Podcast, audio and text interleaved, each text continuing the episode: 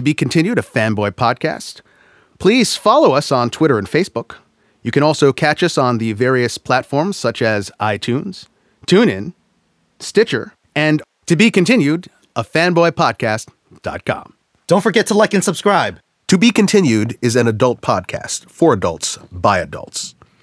We may talk about superheroes, sci-fi, comic books, and all sorts of similar crap like that, but we may use adult and frank language when we do so.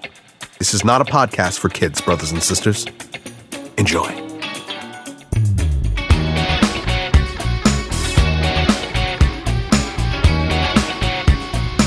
And welcome back.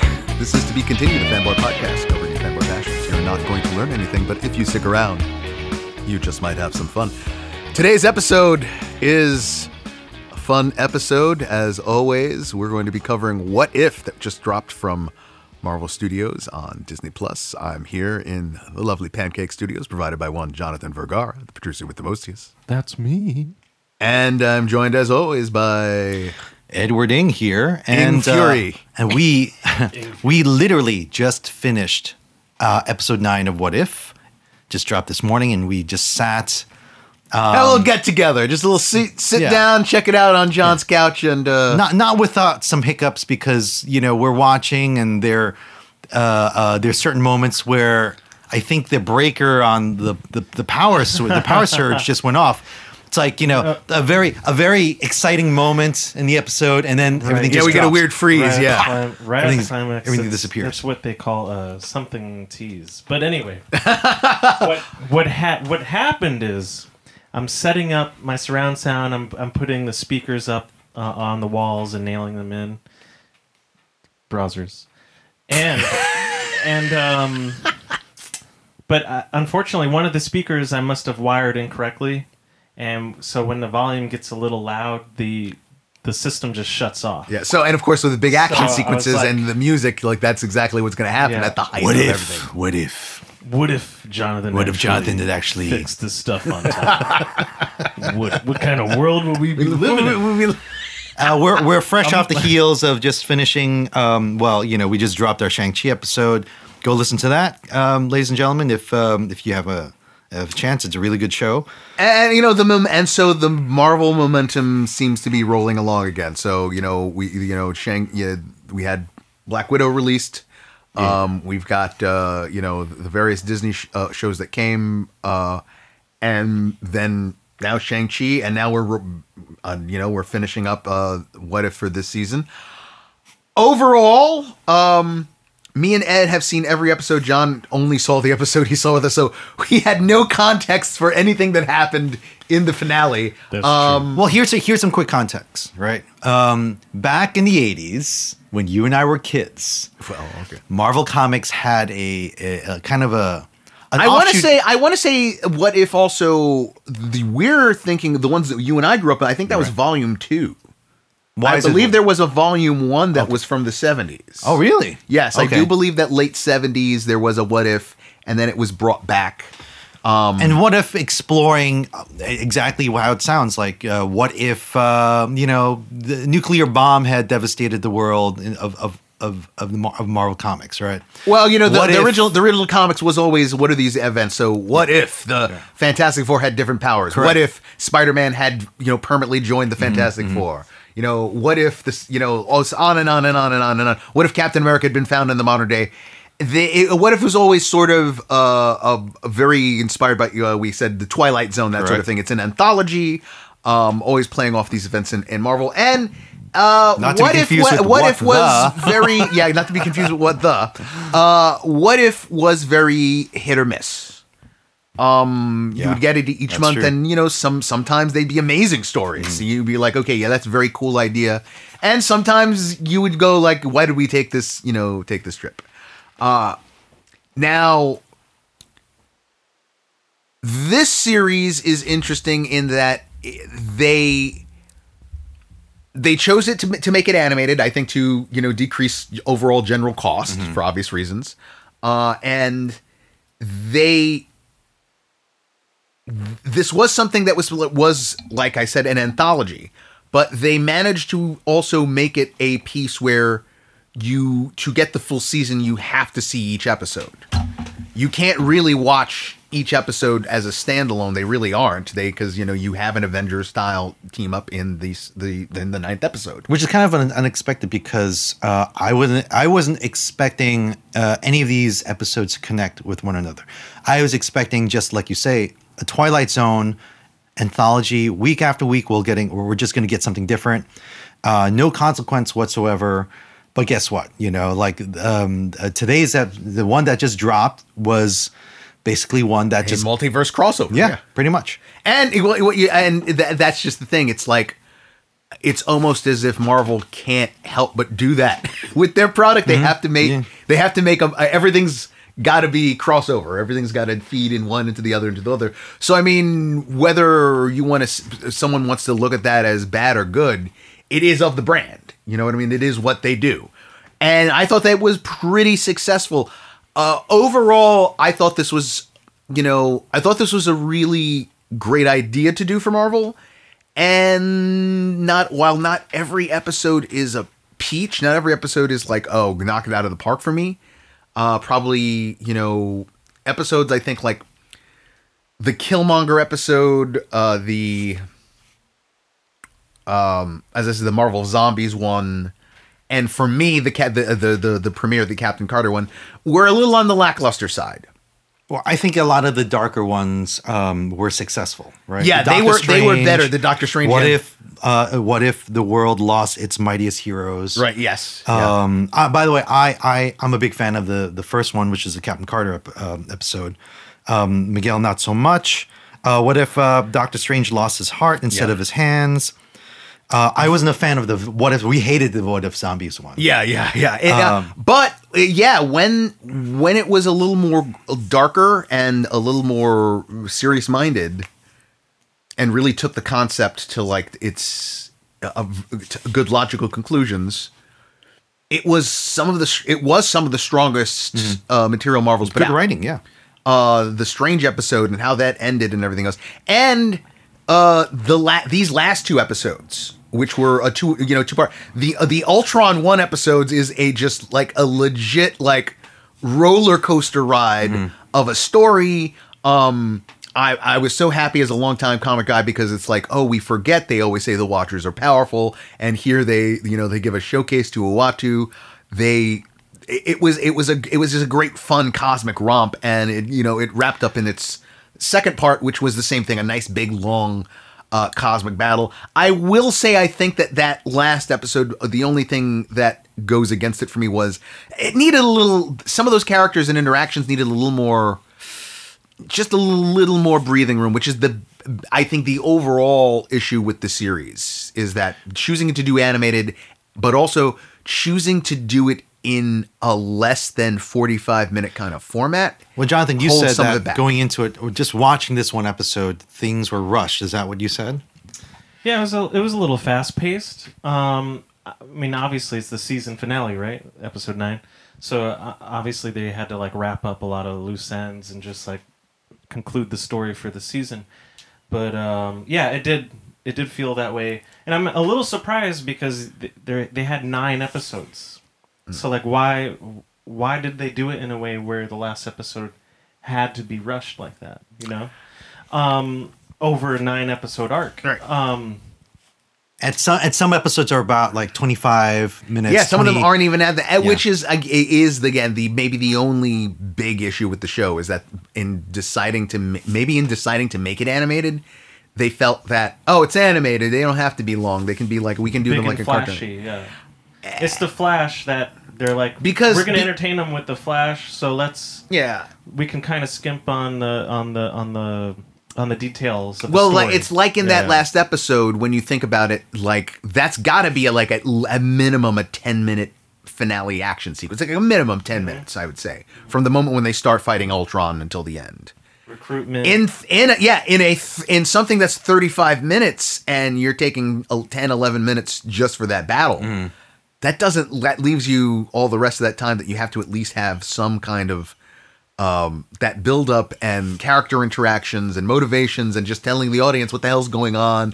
So I think the runtime is the one big Achilles heel of it. I I also would say, if anything else that might be holding it back is that they... No, not actually, this is a good thing, but it's...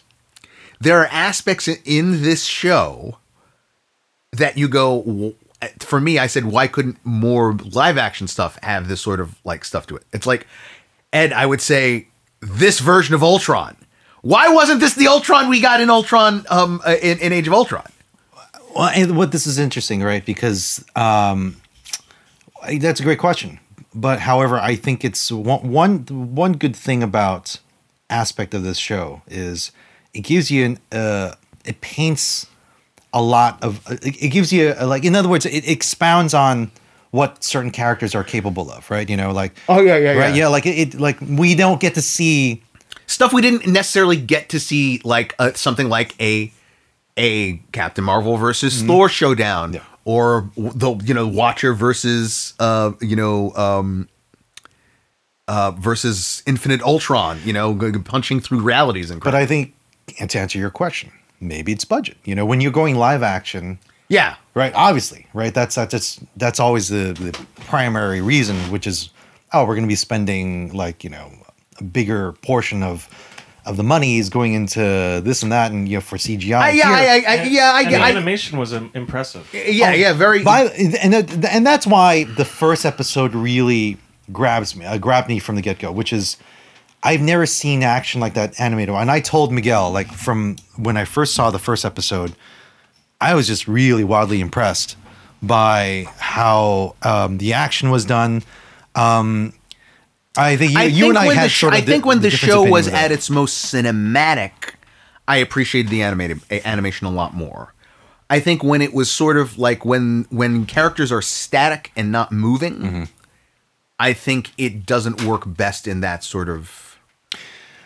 you know, like, as an example of or even with the dialogue, like sometimes the dialogues kind of feel static, like, you know, a little stilted, maybe. Like the conversation between Natasha and Clint, like they wouldn't really talk like that in a live action. It feels context, right? Yeah. Sometimes it can feel off, yeah, you know. Now you brought up something, Jonathan, watching this one. It felt like what was that movie that you saw? Oh, I was like, the animation's pretty similar to an old. At this point, yes, now. early 2000s, like 2007, right? 2006. Scanner Darkly with Robert Downey Jr. Yeah. He's in it, right? Robert Downey Jr., Keanu Reeves, and Alex Jones. Oh, I forgot that. As what? Exactly. As who? Oh. Almost pretty much Alex Jones pretty much plays himself. Oh, that day. Okay. He's that's the guy with the that's bullhorn, right. That's right. He's one of the bullhorn. He basically is. And that's the thing. This style of animation with Scanner Darkly, it's like a kind of a new take on Scanner Darkly. Rotoscope. Scanner Darkly was a little new take on Rotoscope almost, and had a more dreamlike quality. This obviously has much more clearly delineated lines and, you know, of designs of the characters and stuff. Definitely, it's an improvement on whatever the technology they're using, and I think the art is better. So by no way am I. Right, yeah. But I also think I think also stylistic. I don't think it's just a question of how good it is. I think there was also a stylistic choice that they did in like a Scanner Darkly. Yeah, yeah. Now there are certain sequences. For example, Captain Carter jumping out of the Quinjet onto to fight Backtrack. Those it's just ripped right out of Winter Soldier. Well, look. Think about you know. I think again scenes when you think about for me the creative stuff they did on the show, stuff like the fight between Thor and Carol Danvers, where they're knocking each other. There's John. Like I said, John did not see most of this. They did a story which is basically if Thor was raised without Loki. That instead of Odin taking Loki back to him, he brought Loki back to his own people. So Thor does not end up learning the lessons he would aside his brother and becomes a kind of a different personality. What if Thor? The episode's called "What If Thor Were an Only Child." That's the name of the episode. Right, and so when Thor comes to Earth, he parties so hard. I'm not even joking. He parties so hard, he puts at risk all of humanity. And so they bring in Captain Marvel, Carol Danvers, and they're punching each other across the earth. And it's funny when they punch each other up and they're flying, you know, from one side of the globe to the other, you can see below them is like a map. Something out of Looney Tunes. And that literally will say America, Europe, you know, like that. You know, stuff like that is, and the fight is very good. It's very cool. Then you have, you know, more serious, you know, episodes. They really take advantage of the anime, you know, in some, the better episodes are the ones that take really good advantage of what the concept is and this medium animation that they're, you know, computer animation that they're telling it through. And especially this build up the last two episodes, just, you know, it had what I want most from these sort of things. Again, some episodes, I think taking this last two-parters may be like the best of the show, and then the ones that I didn't like say they added a Marvel Zombies episode, John, okay? And it's basically zombies in the Marvel Universe and how that would work out. And it's as gruesome as you can imagine. The problem is it's both gruesome and then they just want it to be really funny at the same time. And because it's like, we got Bucky's got like, oh, I have to kill Zombie Falcon and Zombie Cap. And it's like, we got to make a joke afterwards. And it's like, wouldn't he be like seriously like broken the F up? You're down to just maybe a few Marvel characters left who have not been turned into zombies, right? One of them being Scott Lang, aka Ant-Man, but without his body, and they don't explain why. He's in like John, the Futurama battle. Yeah, Futurama. It's purely Futurama. And get this, they give him Doctor Strange's cape so that he can get around. It's just this floating head in this jar.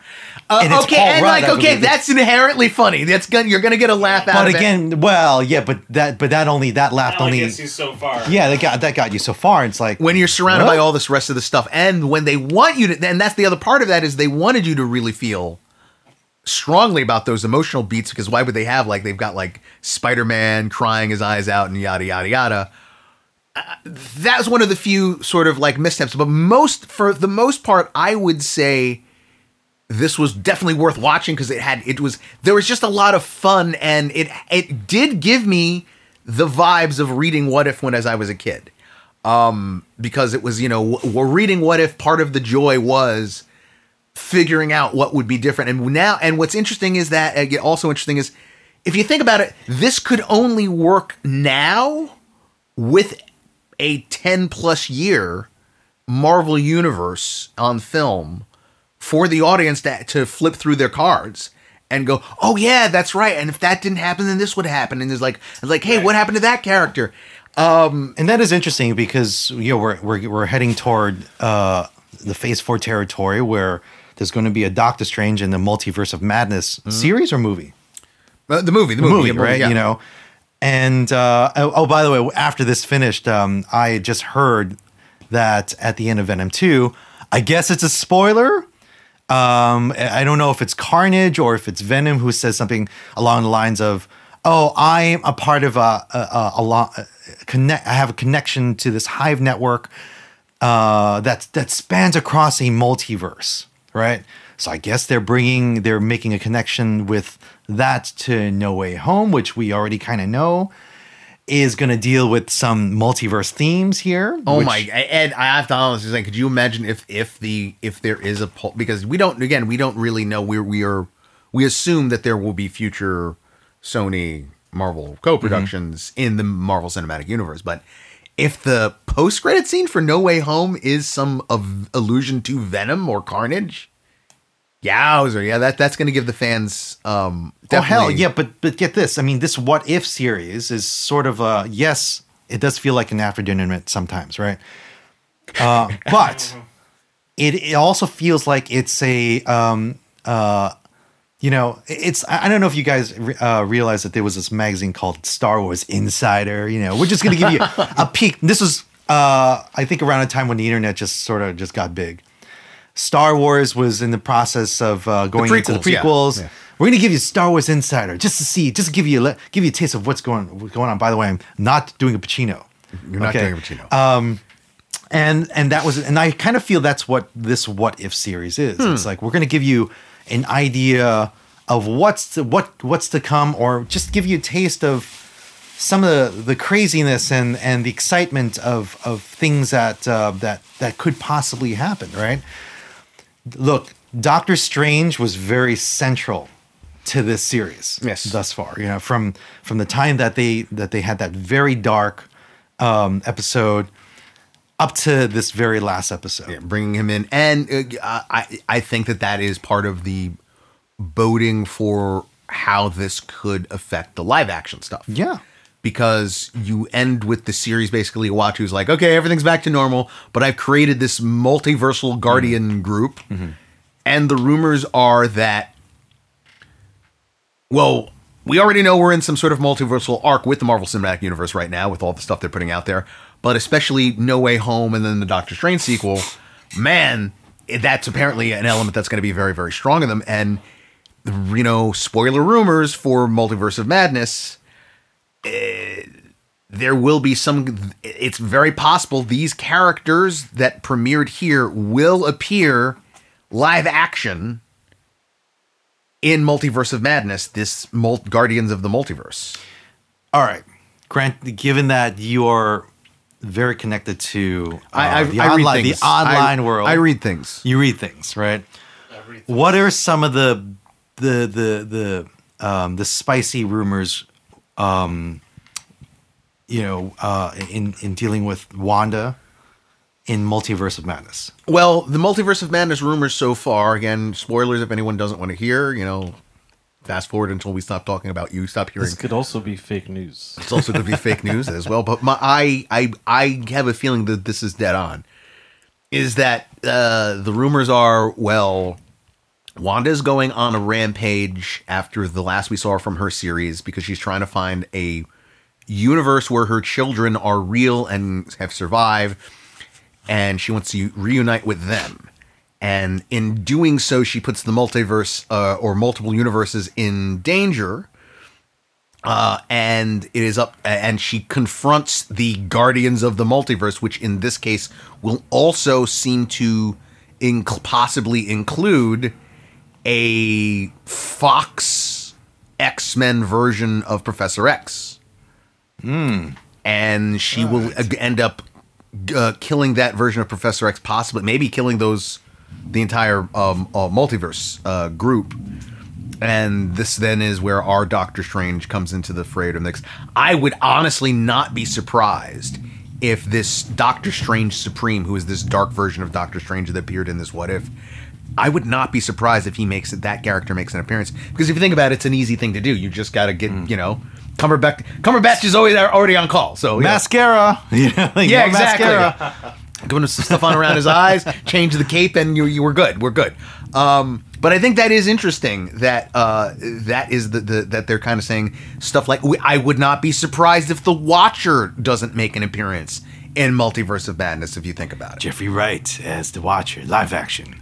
Wait, does he look like Commissioner Gordon? Right, exactly. Imagine if they started filming and they dude, are you still in Commissioner Gordon? Oh, that's right. I'm sorry about that. I just walked off the DC set, the Warner Brothers set. Right. I gotta do a decon. I gotta decontamination. Yeah, I find it interesting that, you know, like, there's not a lot of Tony. I mean, we get the Killmonger. It is interesting that one of the key points of a lot of stories is Tony Stark bites it. Yeah, and so.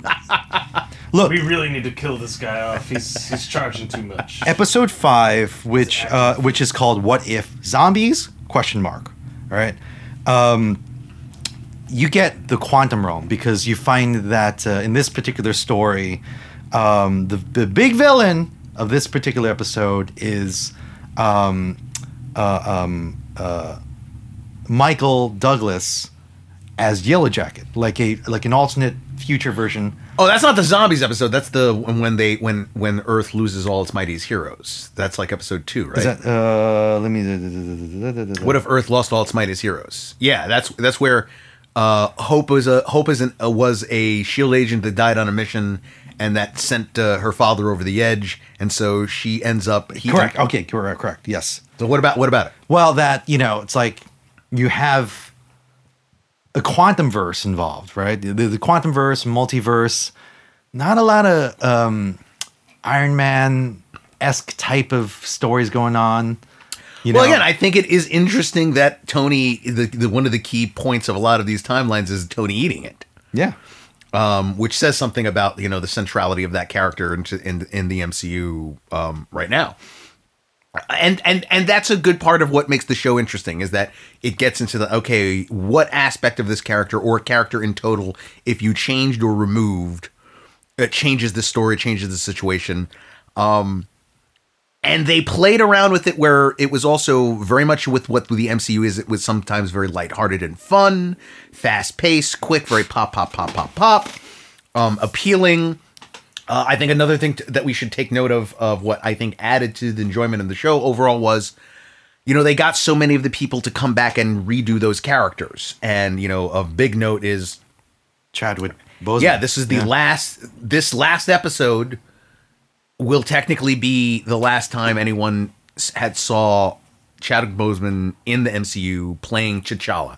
Yes, this is an alternate version of T'Challa, but this would be the last time we're ever going to get that. So it sort of is singled out on that aspect. And this was revealed in Feige revealed. This is from Wikipedia. Feige revealed that half of these actors at San Diego Comic-Con, July 2019, pre-COVID, right? That these actors had agreed. Boseman was one of the first actors who agreed to appear on the series. Jeffrey Wright being the one who narrates the series. So I was really surprised. I was like, yeah, and that's why when they weren't voiced by their, you know, live action counterpart, like every time Tony Stark appeared, like not having Evans, it was jarring.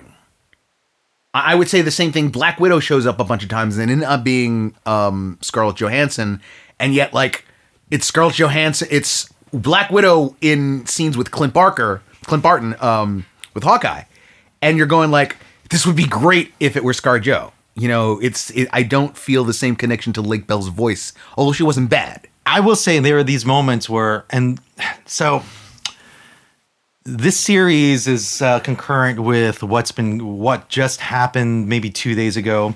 Scarlett Johansson got her settlement from Disney. They got their settlement, yeah. Right. So you're saying season 2 definitely ScarJo will be back. Well, so this is what I'm hearing, that Scarlett Johansson in her lawsuit with Disney, Scarlett Johansson is walking away with lots of money in her pocket.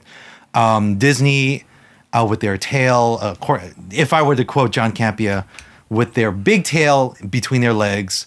Their 101 Dalmatian tails. We're talking about, and I don't know if it's been disclosed or anywhere, but it seems like she's getting somewhere in a range of $40 million, probably even more. Okay, all right. Potential deals going on forward. And so I'm watching this and I'm hearing, Lake Bell does sound a lot like ScarJo, unless it really is ScarJo. Then again, I don't know when of this stuff was, if it's concurrent with what's been going on. Sorry to take us off on a tangent for a second, but he's not sorry. I just realized. He's not sorry at all. Let me get my mic from out of my neck. I just realized that she's with that dude from SNL. I don't know why it took me so long to realize this. Oh yeah, head writer Colin Jost. Yeah,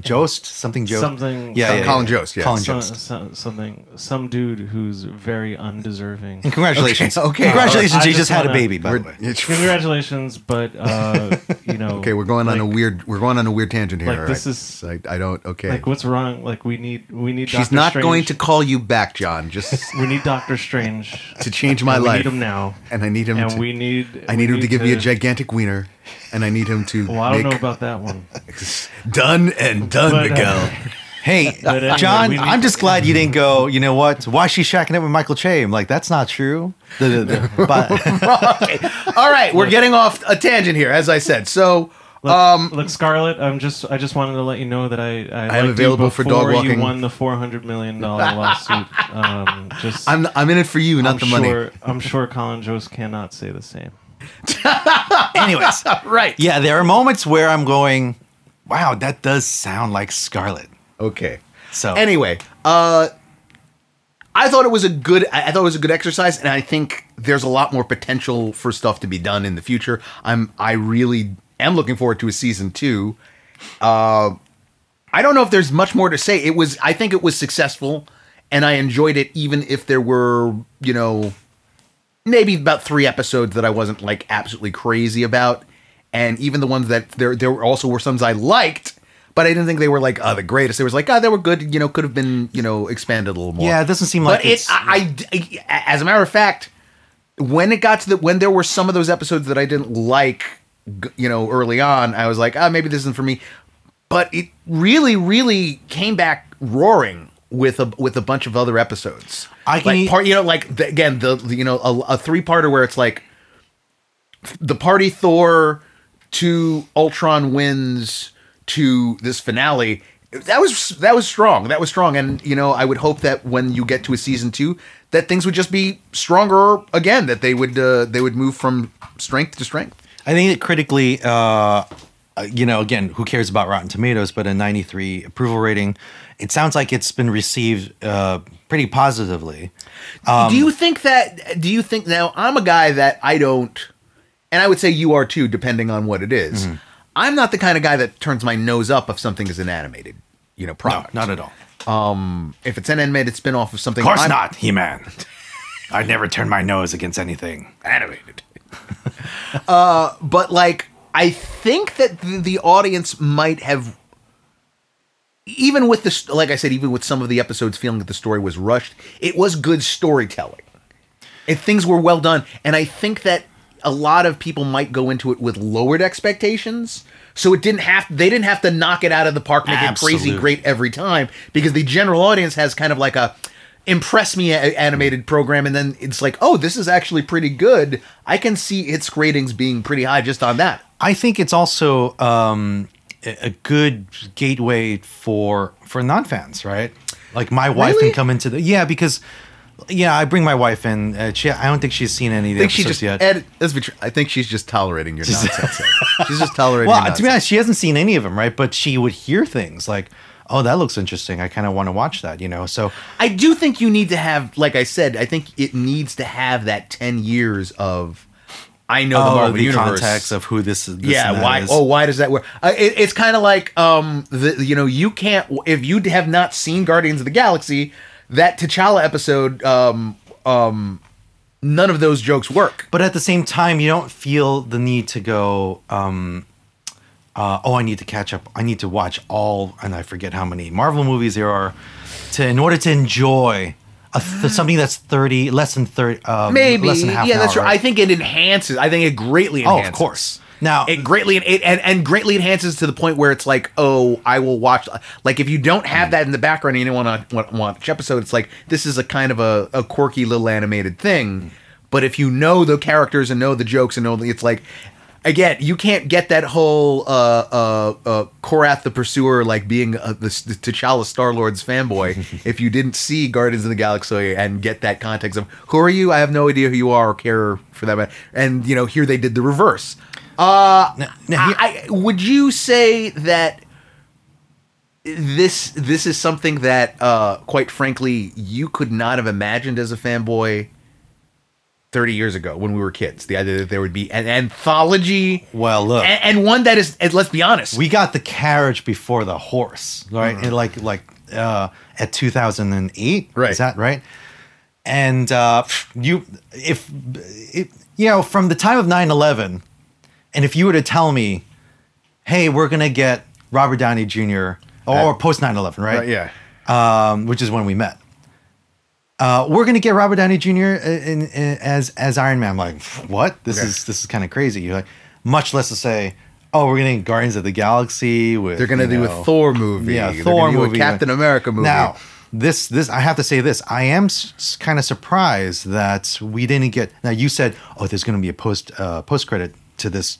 And they had a post-credit scene, you know. I was surprised that they did not synergy up this a bit, right? Where we didn't get Shang-Chi animated, Eternals. They were going to like throw out a little more breadcrumbs of what's to come.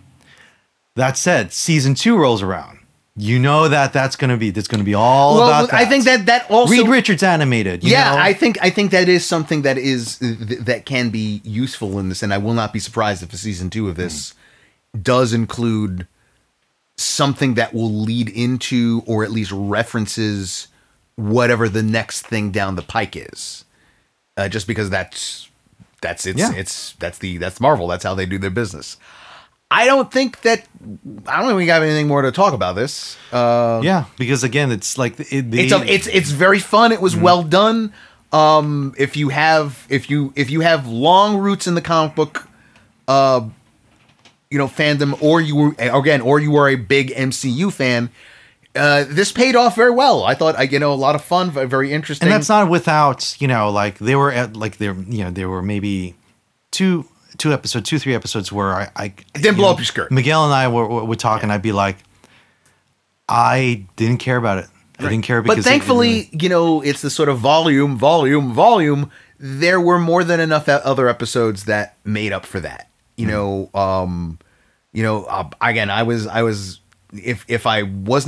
I was disappointed in the previous episode, man, that Strange episode more than made up for it. Can I just say, because Killmonger being one of the central characters in the series, the way the onslaught of, they're just not shy about, and they could because it's animated MCU, they're just not shy with how they killed off some of their characters, and we saw that with the zombie.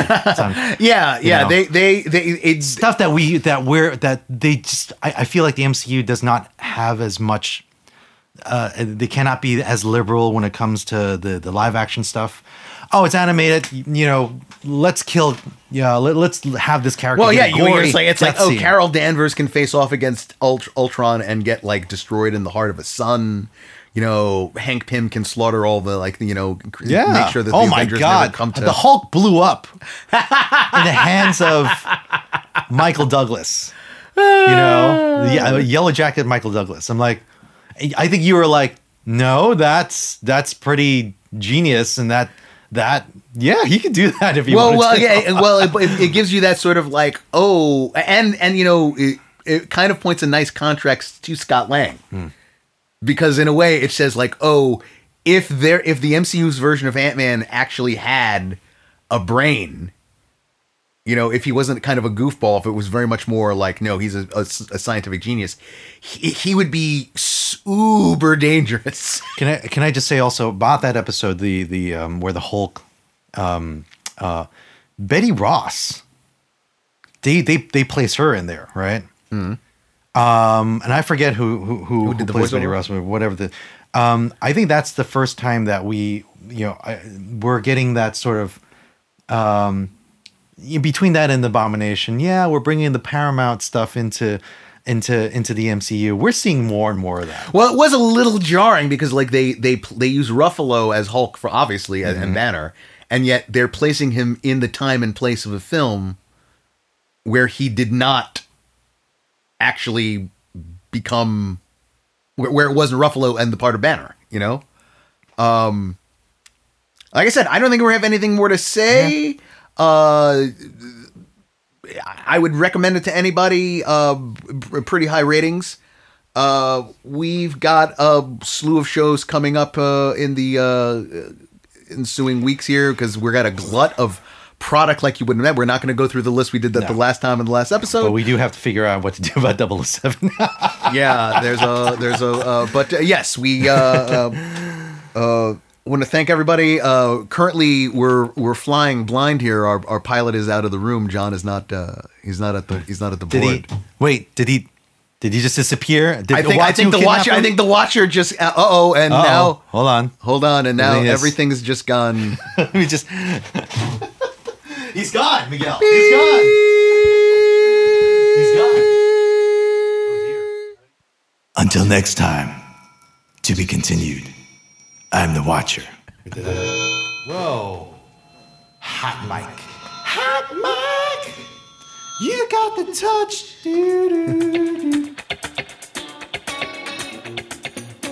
Hey, thanks for listening to Be Continued, a Fanboy podcast.